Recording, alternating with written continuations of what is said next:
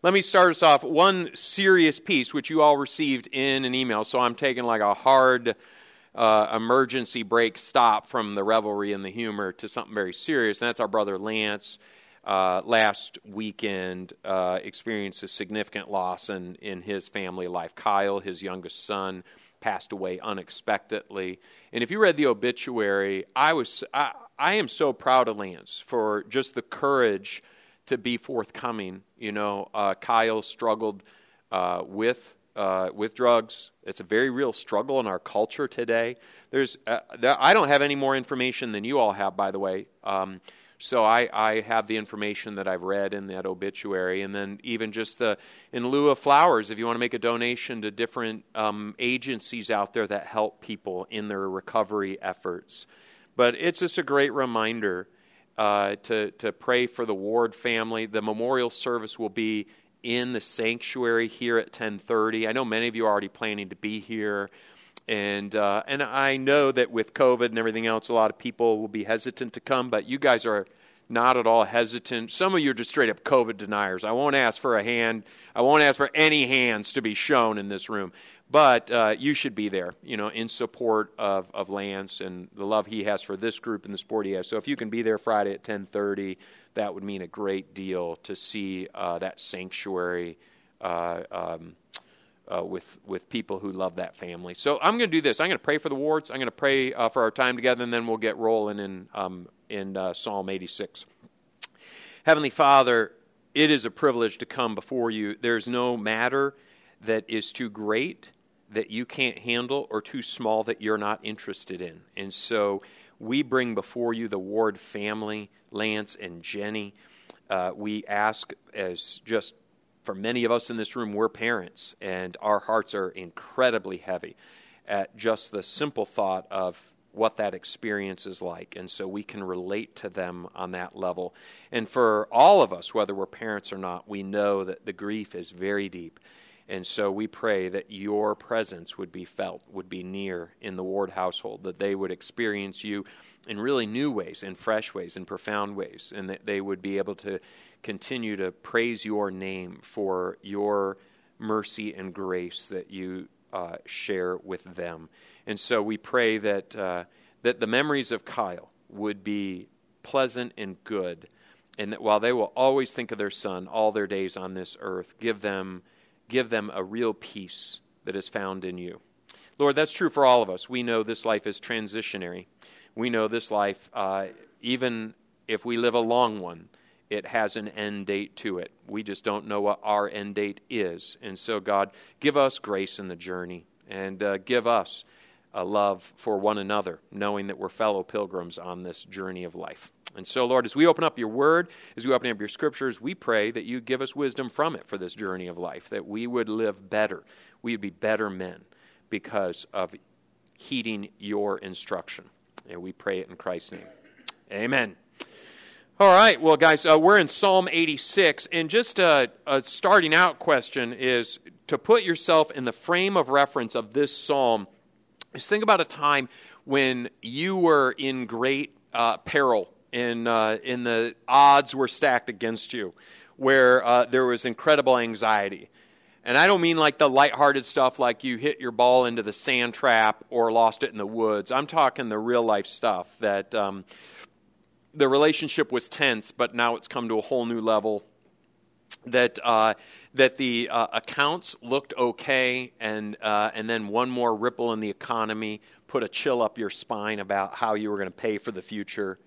Uh, that uh, the doctor said that mysterious thing might be nothing, and now after meeting with the doctor, it's not nothing; it's serious stuff. And I think for all of us, we could, if we had the time, could go around and go, What's your story? What's your story? What's your story? Because we've all been there at some point in life where we've thought, if we don't get help here, we're in trouble. That I don't have the skill, I don't have the resources, I don't have the, the talent to get through this thing. That I need someone else. And if you can put yourself in that mindset, you will get this psalm. That's what this psalm is about. That's who this psalm is for. That's why I say, you know, as I get older, the psalms make more sense in my graying years because what would have seemed like impossible odds in my youth, now I'm like, oh man, that was minor leagues compared to the challenges I face. And so, with that context, I want to read Psalm 86. And then we're going to go back and kind of pick it apart and discuss it a little bit. But I want to just read it in its entirety. It's only uh, 17 verses, so it's pretty short.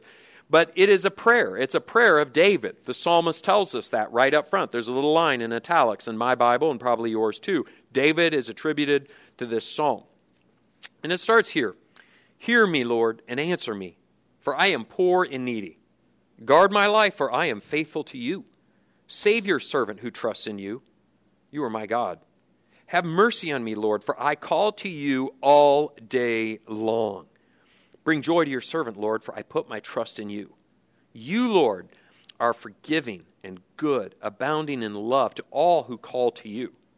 Hear my prayer, O Lord. Listen to my cry for mercy. When I am in distress, I call to you because you answer me. Among the gods, there is none like you, Lord. No deeds can compare with yours. All the nations you have made will come and worship before you, Lord. They will bring glory to your name. For you are great and do marvelous deeds. You alone are God. Teach me your ways, Lord, that I may rely on your faithfulness. Give me an undivided heart, that I might fear your name. I will praise you, Lord, my God, with all my heart. I will glorify your name forever. For great is your love towards me. You have delivered me from the depths, from the realm of the dead. Arrogant foes are attacking me, O God. Ruthless people are trying to kill me. They have no regard for you.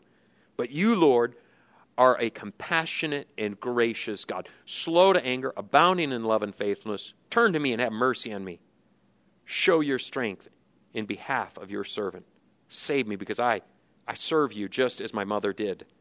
Give me a sign of your goodness, that my enemies may see it and be put to shame. For you, Lord, have helped me and comforted me. And, and, David's familiar territory. If you haven't tracked with uh, Terry's Wednesday night series, let me encourage you to go back, start at the beginning. I have studied David.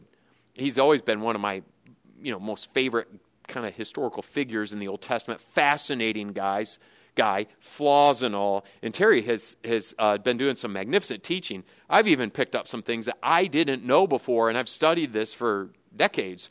And uh, sometimes those familiar stories, you're like, there's not much new. And uh, sitting there uh, on Wednesday nights and, and hearing Terry talk through. So if I can encourage you to do only one thing from this, is uh, heed my advice and, and uh, go back and listen to all of those talks from Wednesday night. But just by way of sort of historical remembrance, David is a colorful guy.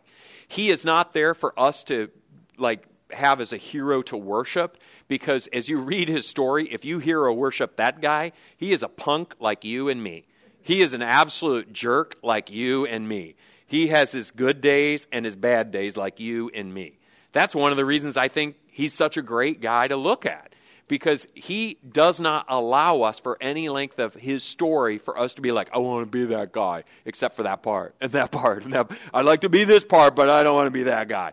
And he does this stuff. You know, he starts out shepherd boy, and he ends up warrior. He ends up the courageous kid who takes out Goliath and ends up the son in law of the king but the marriage isn't good, or at least it ends bad. Maybe the marriage was good until he fled the kingdom and ends up in the wilderness, and then his first wife gets given to another guy. So, first marriage goes up in smoke. Don't worry, they get back together, but they hate each other. So, that's a nice story.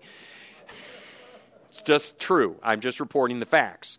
And, and then he wanders the wilderness with a bunch of rascal, rascal rebel type guys who uh, their, their quality and characteristics is loyalty to David and their ability to beat the odds. And they are warrior kind of guys. And David has an inner circle of the warrior guys who he even betrays because he finds that guy's wife lovely and has that guy killed so he can take that guy's wife. I always wonder if David was at Uriah and Bathsheba's wedding. Maybe not.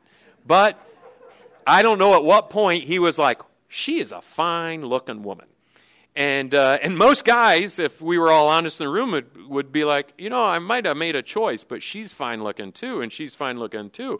And some men build mental harems in their mind. David just built one. He was like, hey, I like her. I'll take her. I'll take her. So he collects wives, which isn't a biblical argument for polygamy because it ends horrible. It's a mess. Like he is dysfunctional family with a capital D. And of course, as you, if you know his story, kids end up in like civil war with each other, literally. Some of you have blended families, and you're like, the kids don't get along. I would imagine none of your kids have raped another one of the kids, but that happened in David's household. But that worked out because then the full brother of Tamar ends up killing his half brother in revenge and then tries to usurp the throne and take over. It's an ugly story. I mean, the soap operas can't write this stuff. This is David's life. And then David ends up fleeing his own kingdom, good friends, reestablishes kingdom until and yet another son decides, I'm going to be the next king. And then David, in his like older years, I like that it was like he was advanced in years. He was 70. I'm like, uh, that's not that advanced in my book. How about you? And uh, but he's advanced enough in years that they put a teenage girl in bed with him, and she's just like a warming blanket because there's nothing that happens there.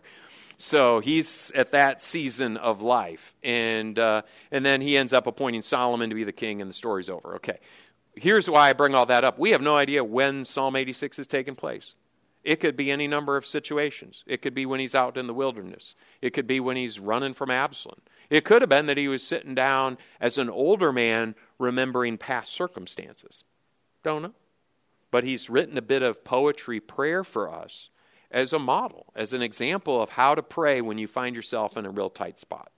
And so let's go back and, and look at some of the mechanics of this. If we were to say, well, I could pray this, but if I want to pray it like from my own heart, using my own words, how would I do that? Well, let's just start with verse 1. Hear me, Lord, and answer me, for I am poor and needy. Do you see how David describes himself? How doesn't he describe himself? Rich and famous. He doesn't mention rich and famous. What else doesn't he say about himself? Tough. Yeah, I mean, this is a tough guy. I mean, we start out with a shepherd boy, but even as a shepherd boy, if you know the story, he's like, I killed a bear and a lion. I have a 15 year old kid. He's killed nothing in his life, you know? He's, uh, he's won some races on video games, and every Sunday we come over here and drive my Honda around the parking lot, and I have to tell him, slow it down. And deep down inside, I'm so proud that the kid's got a lead foot. It makes me so happy. I'm like, yes, he's got testosterone. This is good, you know. If I was like, son, it's don't go five, I would be like, crud. I got to get him some medication. But uh, all you guys with sons are like, amen. Um, but but this is yeah, he doesn't say that about himself. What is what is how does he say himself? Hear me, Lord. Answer me. I'm poor and I'm needy. And, uh, you know, sometimes when we approach God, we're like, I know I'm not your favorite, but I got to be kind of near the top, you know? Sometimes when we come to the Lord, whether we even use the words to express it, our, our demeanor in prayer before the Lord sort of conveys ambivalence, maybe a bit of cockiness, maybe, maybe, maybe a little bit of pride walking in. God, I've served you all these years. I, I've heard people say that. I've said it. I have. I've kind of gone, God, I'm not like this guy and this guy and this guy and this guy. I mean, really? You're doing you, you seem to be doing favors for these other folks. What about a guy who's who's been faithful to his wife and tries to be a good dad? What about that guy? And David doesn't start there. Now, part of it is David can't start there. You know, he can't be like, I'm a very faithful man. I mean, except for that time and that time and that time. He doesn't have that story to tell. He literally has an honest assessment of himself, which is, I'm poor and needy, but aren't we all? I mean, really. I have, I have um, in, uh, since moving to Oklahoma City, I, I had never met uh, personally uh, a billionaire before and I met a few since moving here. And it's I don't go like, hey, wow, must be nice. I don't do that. I, I, but I know it because they're people, and you probably know some of these people. And I think to myself, compared to them, I, I'm worth, you know, dust. But compared to someone else, I'm, I'm incredibly wealthy. The poorest of U.S. citizens is still amongst the top 3% of the world when you consider 7 billion people on the planet Earth. Well, why am I bringing this up? No matter how much you have, you're poor and needy before the Lord God Almighty. We are used to stacking ourselves up in assessment next to other human beings, right? But what's that? It's meaningless. It's absolutely meaningless. I mean, you go before the Lord Almighty in prayer. The, the maker, the creed says, the maker of heaven and earth, creator of all things visible and invisible. And I'm like, I'm still pretty good. No. No, I'm poor and needy.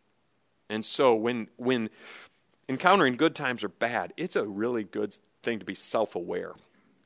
And David's self-aware, but that's not it.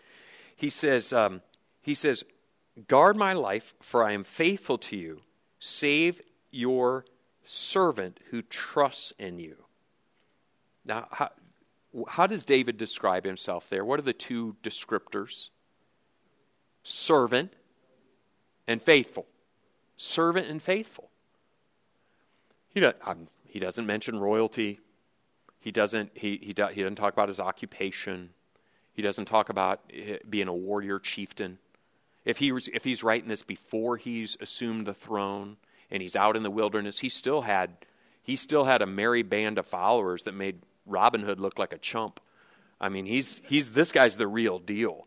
You wander into his stronghold. One of my favorite stories is when his men are helping kind of protect some sheep amongst some border ter- territory, and uh, and the and the guy who owns the sheep, uh, he's got a, a, pretty attractive wife, Abigail, and uh, and uh, David's men are there to protect. And then David asks for a little bit of favor from the fella, and the fella's like, "Who are you? Take a hike." And David's like, I'll go kill him. And so his merry band of followers are like, I just picture him whistling on their way to Nabal's house. I think is that is that Nabal? Is that it? Uh, on his way to the way to the house, we're like we're gonna kill a guy, you know, and take his stuff. You know, this is. I mean, David doesn't mention, hey, I got a I got a group of guys that follow. He just says, I'm a servant I'm faithful. And what a great way to think of a, a really significant aspect of our calling. We, we can't dictate all the terms of our life, right?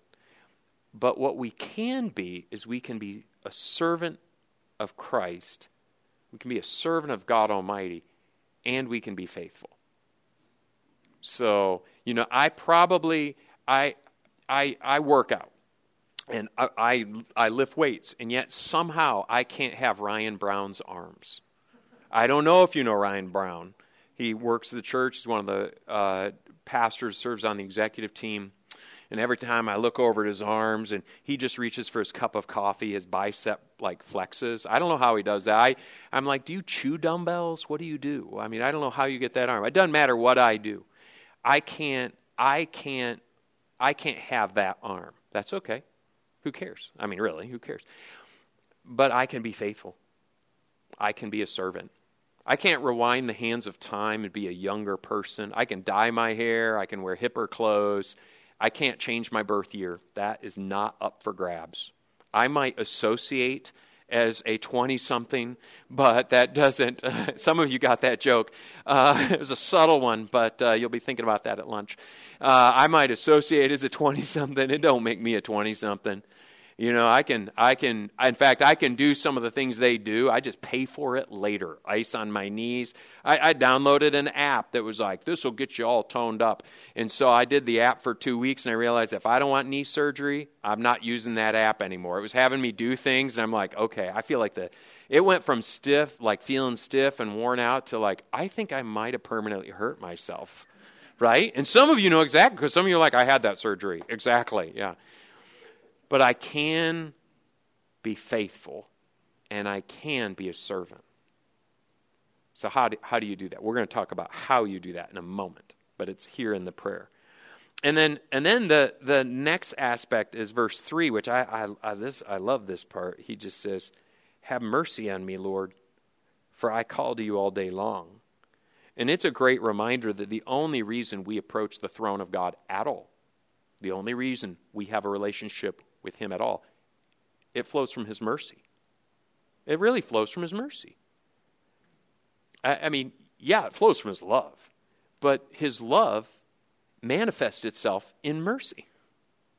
I mean, think about it. I don't know about you, but if I if I gave a great gift to my children, Christmas time is coming. I have two girls in college, and uh, that's why if you see me on the corner from time to time with a little cardboard sign that I need a blessing, it's really to, it's the college tuition, and uh, so I've thought about it actually. I've like I've actually thought about it as a social experiment saying, uh, get, getting out. And I don't mean to mock those who do this because they need it to survive. I really am not. But I've also, I have thought about as a social experiment if I stood on the corner with a cardboard sign that said, need private school tuition for my daughters, if people would give me money. And I have a feeling if I did that, on Portland as people are coming in on Sunday morning, I might get your offering money. But anyhow, that's its own. Uh, Blake told me I can't do that. He's so narrow sometimes.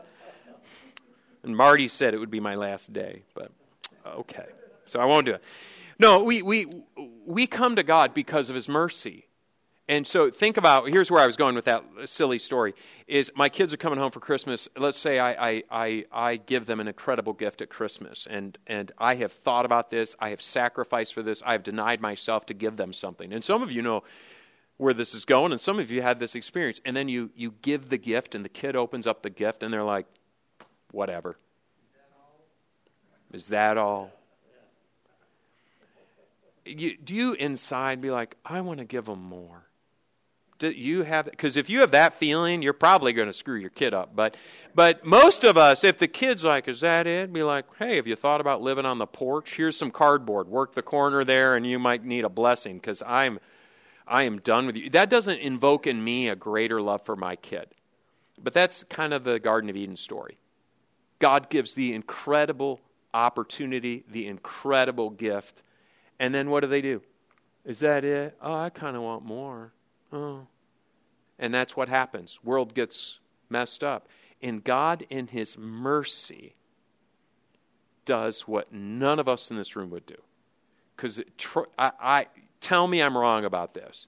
If any of us in this room were in God the creator's position at that moment, do you think well, I'll probably just send my son. Or do you think, okay, let's start over with a clean palette? Because I don't know about I, when I, you know, like when something like that happens, I'm, I'm ready to just burn it down, rebuild. And God in His mercy, God in His mercy does something. And that's so. Again, um, wh- where is this going? Okay, we have a prayer. The prayer starts out with, "I don't bring anything before you, God."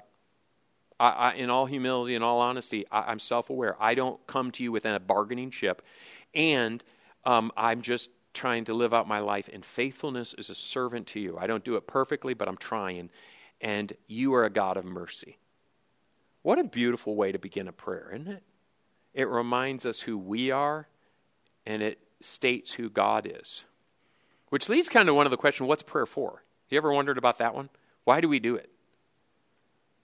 Why do you do it?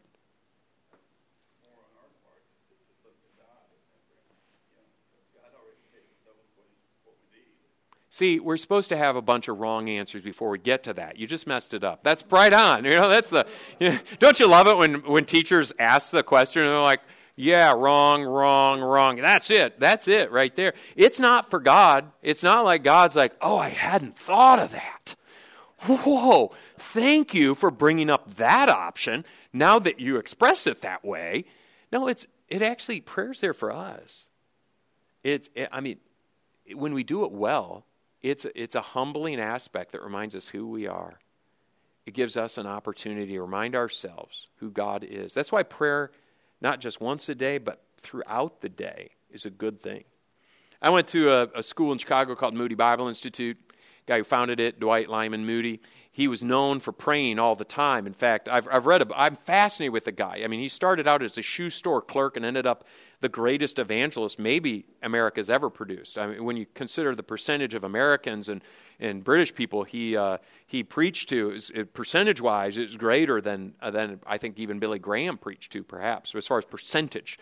And he did so without television. He was a really remarkable guy. But he would pray all the time and people, eh, his biographers would note that sometimes it was unnerving because people would be talking to him and thinking he was talking to them, and then, then he'd be like, "Amen," you know, and like, but he wasn't amening them. He was like in.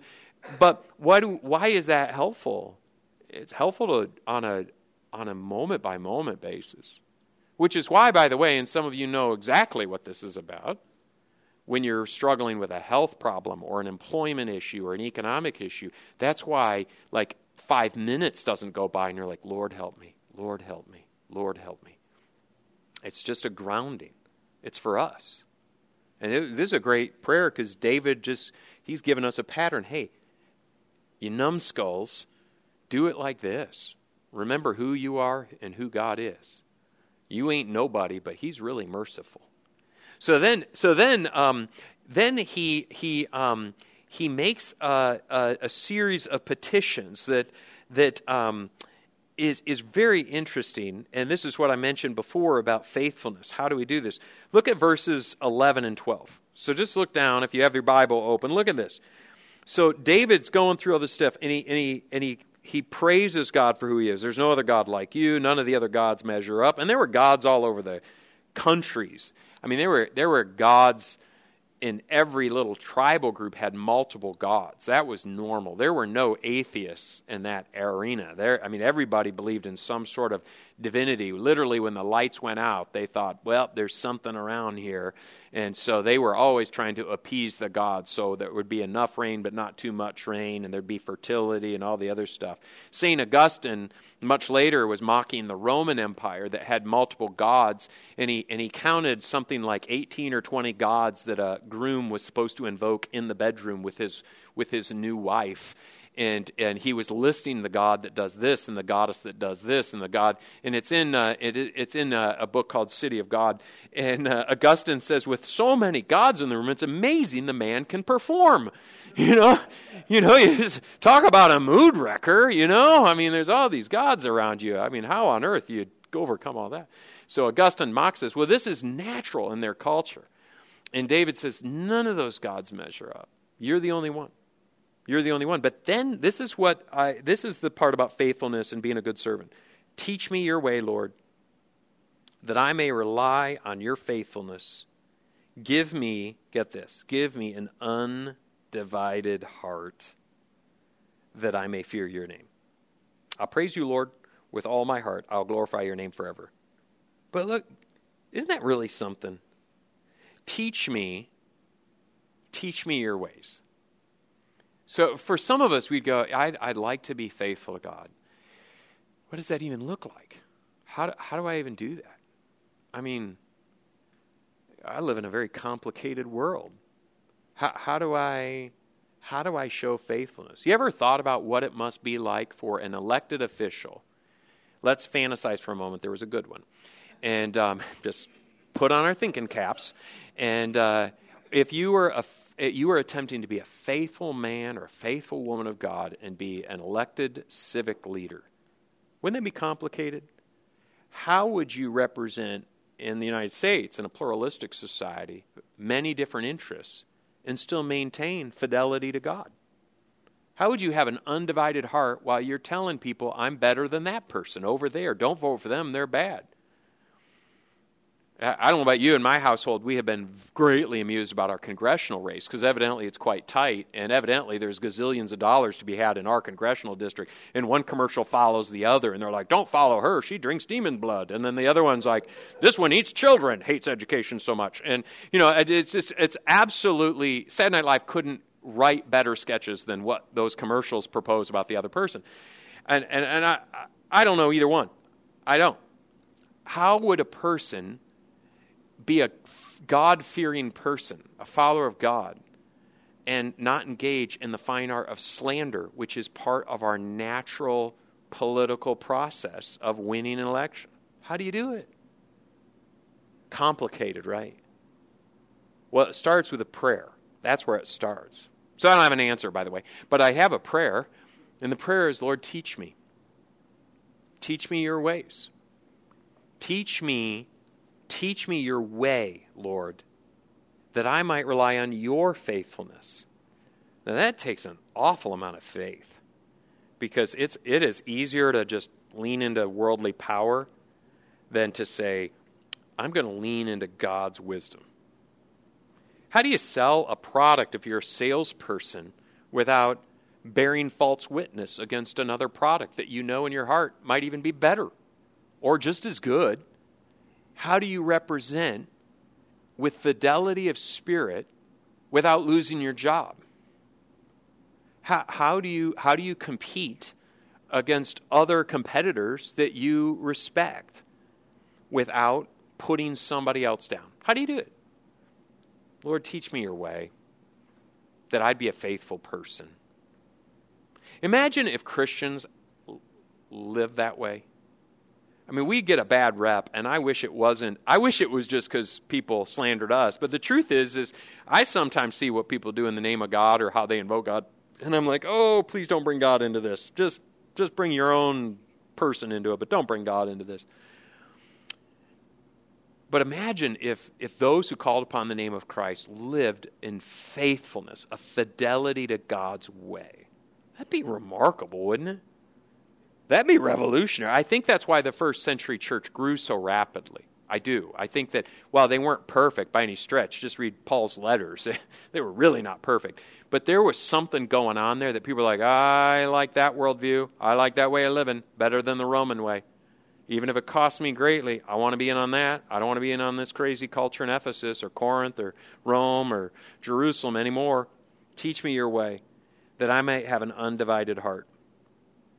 Now, this is, uh, this is huge stuff because most of us, when we come into prayer time with God, our, our thing is, God, deliver me from this and make this happen. And David does get there. By the end, he's like, cut their eyes out. That'd be awesome. You know, he, he says it in different ways. And there are some some psalms that read that way and so let's not pretend i always get a cute i always think it's cute when people always make god out to be like uh, you know uh, santa claus you know where no one gets coal i'm like eh, that's not god that's santa claus um, you know, there's there's some stuff in here that should make us all uh, kind of freak out a little bit or a lot, and uh, and yet here David goes, "Give me an undivided heart."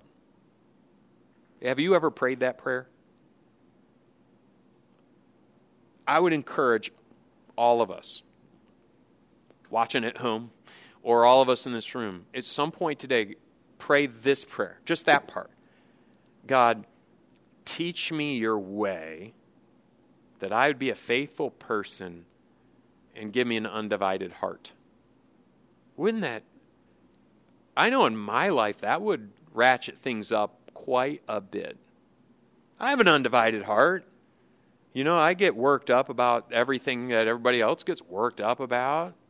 I get worried about equity and retirement accounts and health and you know whether my kids are going to help the world or hurt the world i get worked up just like everybody else gets worked up. I get my eyes on distractions.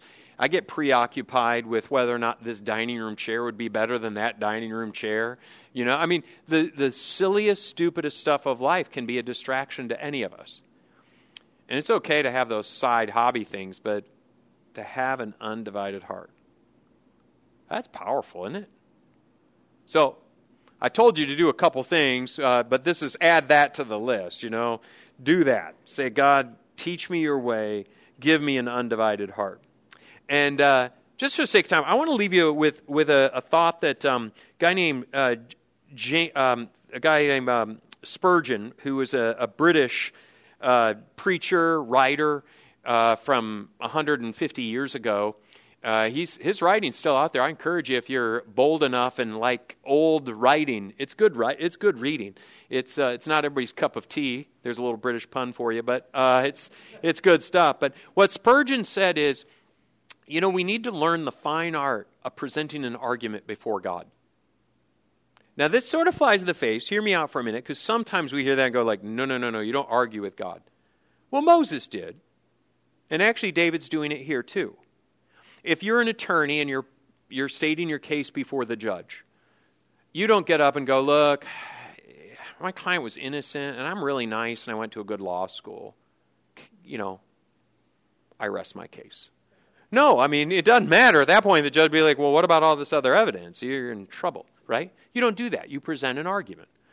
And so, before the Lord, before the God Almighty, when praying before Him, it's okay to knees on the ground, present our case before the Lord. Lord, this is why I ask you to hear me. Lord, this is what this is what I ask of you.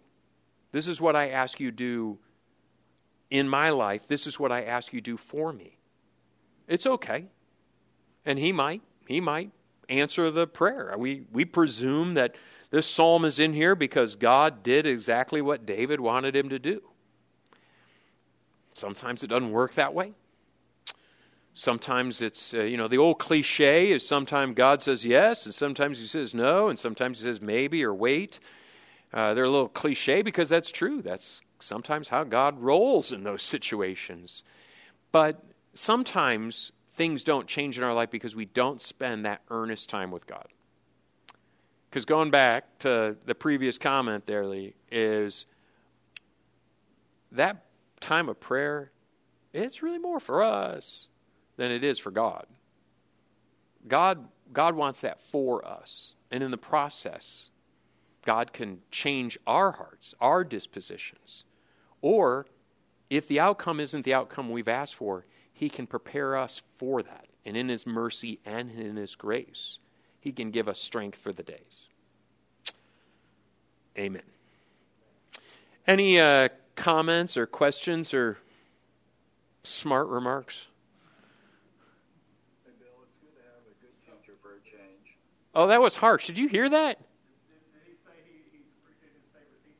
He said it was nice to have a good teacher for a change. Give me a break. Wait, who's was that your dad that said that? Come on, Rick. Come on. He doesn't think that. I know, I know how your dad feels because I, I, know how I'd feel. I'd be like, if, if Jack was leading a Bible study, I'd be like, my boy's leading a Bible study. Even if I didn't pay attention, I'd just be staring at my kid. You know? I, I, I don't pay anybody anything. I'm cheap, man. I'm Gene. Any other any other comments or